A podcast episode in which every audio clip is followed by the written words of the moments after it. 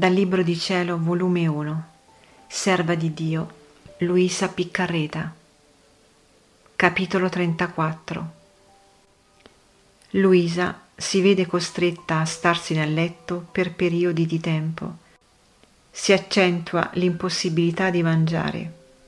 Viene chiamato per la prima volta il confessore, il quale la libera dallo stato di impietrimento.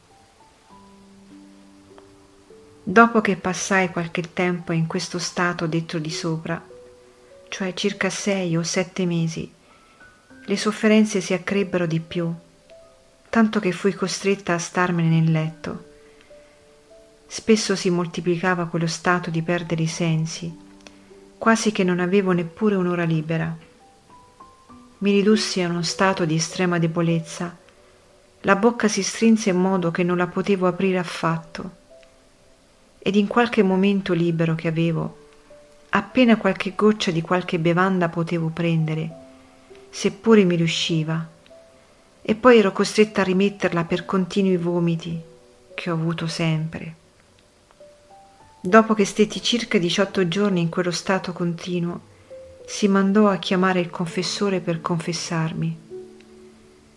Quando venne il confessore, mi trovò in quello stato di assopimento. Quando mi riebbi, mi domandò che cosa avessi. Gli dissi solamente, tacendo tutto il resto, e siccome allora continuavano gli strapazzi dei demoni e le visite di nostro Signore: Padre, è il demonio. Lui mi disse: non aver paura, che non è il demonio, e se lui, il Padre, ti libera.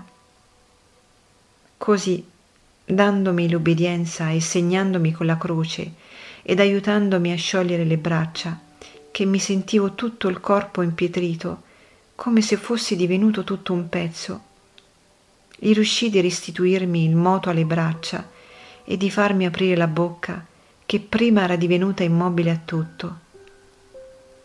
Questo io lo attribuì alla santità del mio confessore, che veramente era un santo sacerdote, e lo tenni quasi per un miracolo, tanto che dicevo fra me stessa: vedi, ero preparata a morire, che in realtà mi sentivo male, e se avessi durato quello stato, io credo che lasciavo la vita, sebbene ricordo che ero rassegnata e che quando mi vidi libera provavo un certo rincrescimento che non ero morta.